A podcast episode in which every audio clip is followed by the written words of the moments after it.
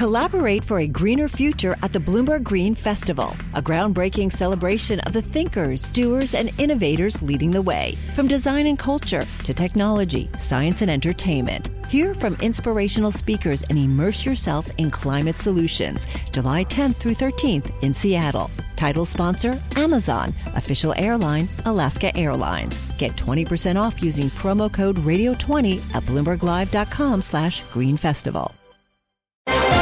You're listening to Bloomberg Business of Sports from Bloomberg Radio.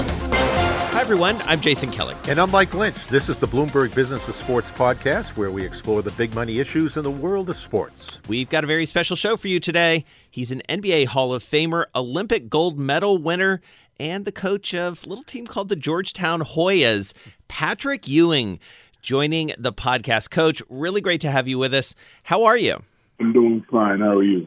We're doing well. So tell us, what has it been like coaching, recruiting, all of the normal things you would be doing during this global pandemic? It's been trying. You know, one recruiting, everything is done on Zoom.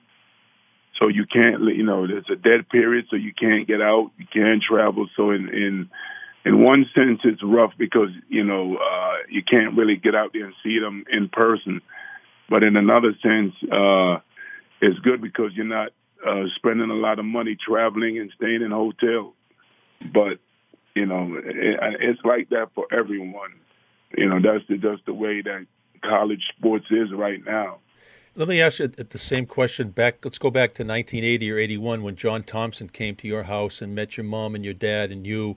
Would you have had a different impression of him had you met him through Zoom as opposed to in person? You know what? It's hard to say because you know back then there wasn't no Zoom, wasn't no uh, cell phones, wasn't uh, all the all the different things, all the different all the various luxuries that we have now. We didn't have back then, so you know, right now this is just how you know life is. So, Coach, if we can, let's talk about John Thompson, of course, the legendary basketball coach of the Hoyas, because Lynchy and I both had a chance to read the book that he wrote. It was published posthumously. For our listeners, it's called I Came as a Shadow. He wrote it with Jesse Washington. He is a writer for The Undefeated. He came on this show, Jesse Washington did, and it's clear in talking to him and in reading the book that you, Coach Ewing, figure so prominently in the legacy of the Hoyas under Coach Thompson. It's also clear he loved you. He says no matter what happens, you were his favorite player of all time. So tell us what his legacy is for you and especially how you think about it holding the same job he did. Well, his legacy is is all of us.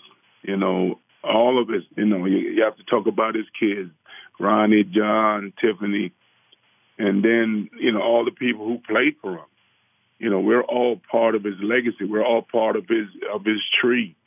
Um, you know, and everything that we do from here on is, is you know based on the the things that we have learned and built from him.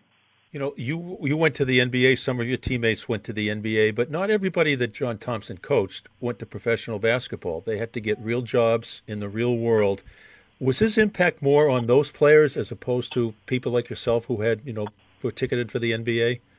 I mean, that's that's one of the things that he he's always talked about. You know, and you know he has that that he has he has a deflated ball in his office. You know, to signify that at some point the basketball is going to stop. Only the air is going to, you know, uh, be sucked out of the basketball, meaning that at some point you won't be able to dribble the ball. You know, some people that came uh, right out of college, some people like myself was able to play, you know, 17 years, but then at some point it, it did, uh, you know, stop bouncing, bouncing for me, and then I was fortunate enough to to be able to come up uh, to get this great job. But I think that he his impact on all of us, not only the guys who played, but also the guys who had to go, you know, get a job, working on Wall Street, working wherever, you know, uh, for Nike or, you know, the Olympic Committee, all these different places that where, you know, these our guys are. You know, you know, like I said, those are his legacy. We are his legacy. All the things that that that we have done in, in, in our lives based on all the things that He has shown us, bringing in people from from other walks of life uh, who look like us, and, and giving us a dream that you know. Uh, even when basket, even if we don't make it to that, we, everyone has a dream to make it to the NBA, and even if that is not possible, that you can still have a productive life and still be able to put food on your on your table and clothes on your your family's back. Coach, I mean, it's also fascinating to read this book now in, in 2020 and 2021 amid, you know, a much more activist uh, society that we're living in, you know, especially on the part of both college and especially professional basketball players but that was not the case. Uh, he he was a renegade in in many uh, in many ways. What do you make of this this era now of more active players, more active coaches, and, and what responsibility do, do you feel along those lines? You know, especially as we're we're sitting here toward the end of Black History Month. I think it's great. You know, all the all the things that he fought for in his lifetime, and everyone now feel, sees that they have a platform to fight for for social injustice. You know, and, and I think that it's great that the, these players, uh, the guys, not only the guys in the NBA, but he's also in college. Everyone is using their platform, you know, to fight and speak, speak up about all the different injustices that's going on in society. How much of, of Mike Jarvis, your high school coach, how much of John Thompson, your college coach, uh, is in you, Patrick Ewing, the head coach at Georgetown University right now? I think all of them. You know, I still talk to Coach Jarvis. He still calls me. Uh, we still have conversation. You know, unfortunately, Coach Thompson is not here, but you know, it's every day that we have practice. You know, I, I, he used to always come into the come into the gym uh, through the side door, and uh, you know, there's been many times, uh, you know, I'm looking for him or waiting for him to come through that side door, cursing me out and talking smack. Um, but both of them are they're both great teachers. They're both uh, of influence and influence my life and my career in, in a positive way. Uh, and you know, uh, Coach Thompson's definitely missed, and Coach Jarvis. We still, like I said, uh, you know, stay in touch. Coach, tell us about just shifting to the NBA for, for a second. You know, both as a player and then as as someone who was on multiple coaching staffs. I mean, you had a front row seat to just the explosion of the NBA as a massive business, a massive global business. What what do you attribute that to? What what made basketball, pro basketball especially, so popular? It, even if you think about the the last ten to fifteen years. You know, you have guys like Michael Jordan you know, who became worldwide figures. Magic Johnson, Larry Bird started it. Uh, Dr. J and those guys also. But then, you know, the Dream Team, uh, you know, we, we uh, I think also helped to grow the game of basketball, make it a national, international uh, game you know, the way that we carried ourselves in, in the 92 Dream Team, the way that we went out there and kicked butts and took names. We, we were the SEALs, we were the Marines, we were all the armed forces that went back there and brought back home the gold.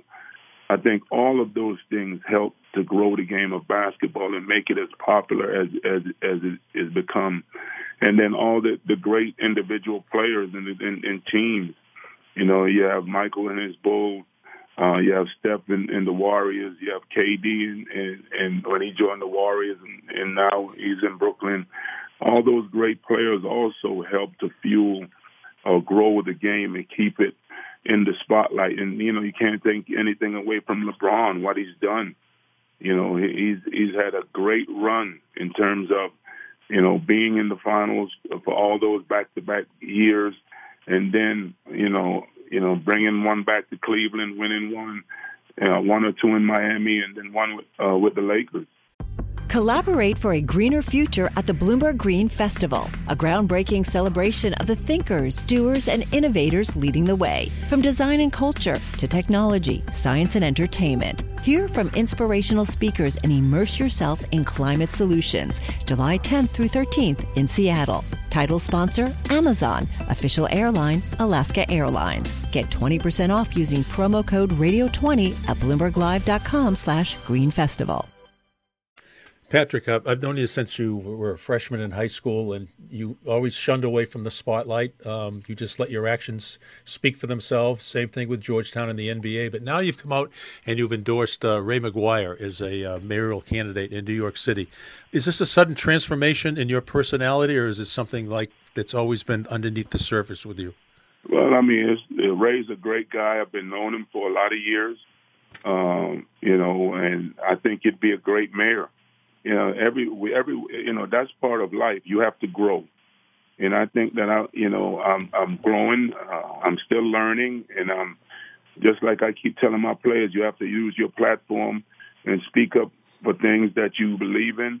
And i think that ray would be a great mayor a great person. He's a great person and a great fit and i think he'll be be able to uh help uh run new york and get it back to where it needs to be Coach, I know that uh, that one of the issues that's important to you, and certainly was uh, important to, to Coach Thompson, was uh, diversity in the head coaching rankings. And you know, he was among a small handful of black head coaches. Uh, unfortunately, you are also among us, a relatively small handful of black coaches, and only seven in the NBA of the 30 teams are, are coached by men of color.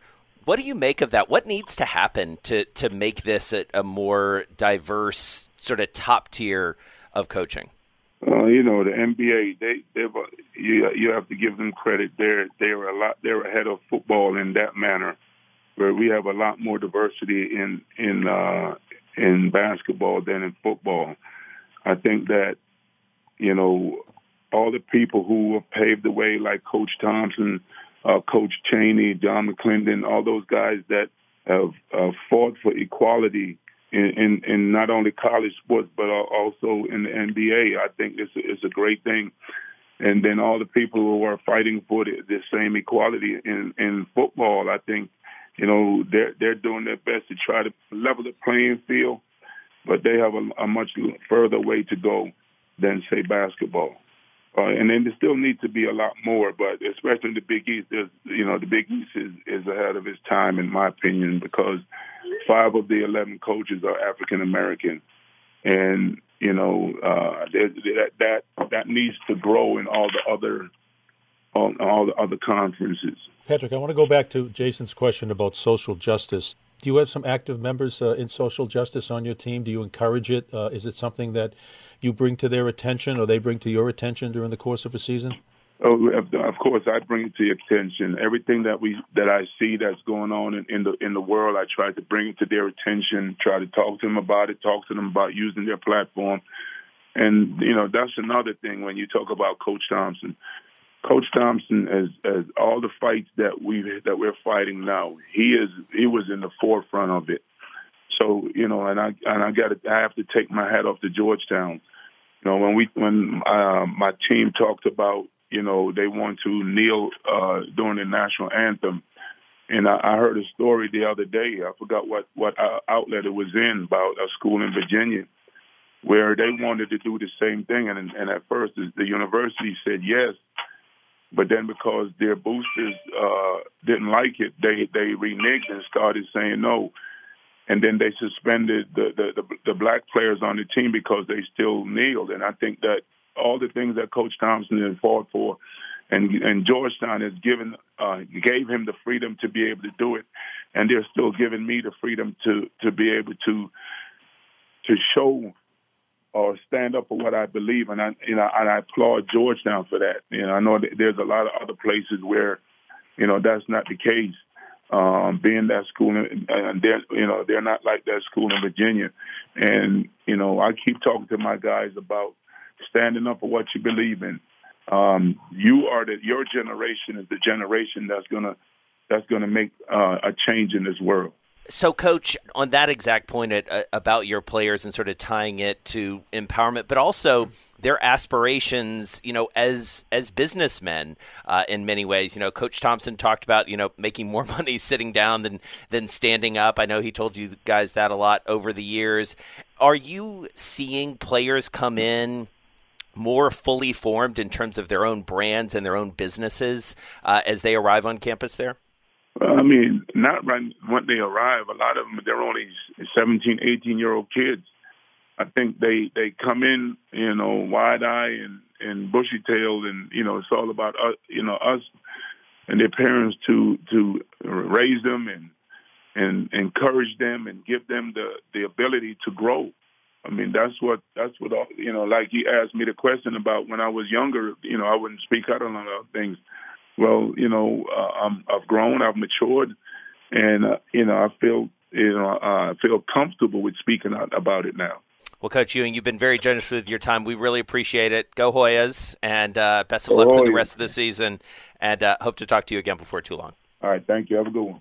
So Lynchy, you know, obviously a, a, huge treat for me to catch up with Patrick Ewing. You know, I watched him as a kid, then went to Georgetown and saw that legacy in, in full force. He stands above, literally and figuratively, so much of that program. He changed college basketball. He changed Georgetown. I can tell you that definitively uh, firsthand he's got a big job though. Those are big shoes to fill, Coach Thompson's. They are, and like you, I I watched him as a high school athlete. I had the fortune of refereeing high school basketball when he played. I did his last high school game as a uh, we mentioned uh, in high school when he won the state championship, and was really proud of him down in Georgetown. What he did, how he handled himself personally and professionally, and you know, you talked about the recruiting um, being not being able to go face to face with many of the uh, people that you're, you're, bringing in. But when you have a face like Patrick Ewing that is so recognizable, yeah. 45 years, uh, 35 years after he played at Georgetown, that helps. And yeah. when you have a program like Georgetown, that helps when you pick up the phone or you're doing a Zoom call with a recruit. Yeah, absolutely. Uh, and it's still a tough job uh, because, you know, Georgetown, and I say this obviously as a fan, uh, has not been able to, you know, ever achieve that level of glory. You know, that was the last, the last and only uh, national championship was the one won by Patrick Ewing under Coach Thompson. So there's a lot of promise uh, for this program and a lot of attention being paid uh, to Patrick Ewing. And, and it was a good chance also, I think, for both of us to revisit that book, I Came as a Shadow, because yeah. I, I, can't recommend it uh, highly enough. I also, you know, really recommend you go back, uh, shameless plug here, and listen to the conversation we had with Jesse Washington, because I think if you want to understand that program, obviously, Coach Ewing. Uh, told us a lot about it, but the history of it, the legacy of it, uh, are are very rich and, and very important. I think none, no time more so uh, than here in 2021.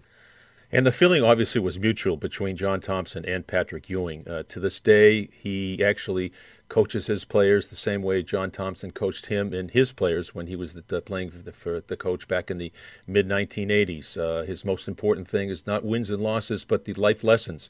And I thought it was uh, nice that he brought up the deflated basketball yeah. um, uh, metaphor, which was uh, you know something John Thompson had in his office. What it symbolizes, though, that when the, your playing days are over, uh, you've got to go make a living for yourself and your family, and there's uh, there's more important things in the world than 40 minutes of basketball uh, three nights a week. Well, and that whole notion that you know John Thompson talks about that that clearly Patrick Ewing uh, imparts on his players as well, which is you make more money sitting down than standing up. You know, I mean, and that's what he's trying to impart on them. I, I thought you know one of the most poignant things as, as I think about it that he said was that you know he's in that same gym and that door that uh, that John Thompson used to amble through uh, into practice and, and let him have it. He said, you know, he looks at that door sometimes just expecting he's going to walk through. so uh, anyway, really, really, uh, really good to catch up with him. And listen, uh, another rebuilding year for the Hoyas, but uh, hope springs eternal for Georgetown. Well, as, as, as we speak right here, they're ten and eleven, uh, and so who knows? Anything could happen. One more thing before we before we wrap this up, the takeaway. We've all known Patrick is pretty much uh, an introvert most yes. of his life, but but you know, coming out and endorsing Ray McGuire for uh, mayor of New York City, I thought was something that uh, was really uh, not the Patrick Ewing that I know, and just sort of as a sign of his maturity and his growth. I mean, he's 58 years old, but you know, it, it's something I a part of Patrick I hadn't seen since I knew him back as a freshman in high school. Well, and look, he grew up. I mean, it is well documented. Hoya paranoia. You know, I mean, that was the yep. that was the Thompson way. He was very protective of his players, and candidly, and this comes through in the book as well. Very, very protective of Patrick uh, in a lot of ways, yep. and and I think we're reminded when we go back and think about what Patrick Ewing endured as as a mm. high school athlete, as a college athlete, you know, things that you know we look back on uh, that are just abhorrent behavior in, in terms of the way he was treated. Just you know unbelievably you know racist things said to him and, and, about him so you can understand why you know he he was conditioned to be the way that that he was and so seeing him step out and, and endorse someone politically, as you say, uh, sort of shows both maturity and, and, and his ability to, to transcend some some pretty terrible things. Well, I witnessed it firsthand. I refereed his uh, last high school basketball game, the state championship in Massachusetts, and uh, by that time he had already committed to Georgetown, and it was revealed that he was dyslexic. And the students for the other team were chanting, "You can't read, yeah. you can't read." He came down with a tomahawk dunk and destroyed about two guys that were standing in his path. And as he jogged by the student section, he pointed to the scoreboard. He says, "I can read that, boys." Wow. and he just kept jogging down the court. And I got a whistle in my mouth, and I'm I'm actually laughing. I yeah. said, "Good for him. Yeah. Good for him." Yeah. Anyway, a, a, fascinating character, iconic in his own right, and it takes an icon to replace an icon uh, in many ways. So, uh, best of luck to Patrick Ewing. You bet. All right. Well, this is the Bloomberg Business of Sports podcast. I'm Mike Lynch along with Jason Kelly. And we're here each and every Monday, Wednesday, and Thursday exploring the world of money and sports. Join us again at the end of the week. Michael Barr, he will be back, and we're going to be joined by a very special guest indeed, Randy Levine, president of the New York Yankees. We are not that far from opening day. We're going to have some fans in the stands. So, not just Barr is back, baseball, it's going to be back. Can't wait for Levine and Barr. What a day it's going to be. You're listening to Bloomberg Business of Sports on Bloomberg Radio around the world and online, wherever you get your podcasts. Collaborate for a greener future at the Bloomberg Green Festival, a groundbreaking celebration of the thinkers, doers, and innovators leading the way. From design and culture to technology, science, and entertainment. Hear from inspirational speakers and immerse yourself in climate solutions. July 10th through 13th in Seattle. Title sponsor Amazon. Official airline Alaska Airlines. Get 20% off using promo code Radio20 at BloombergLive.com slash Green Festival.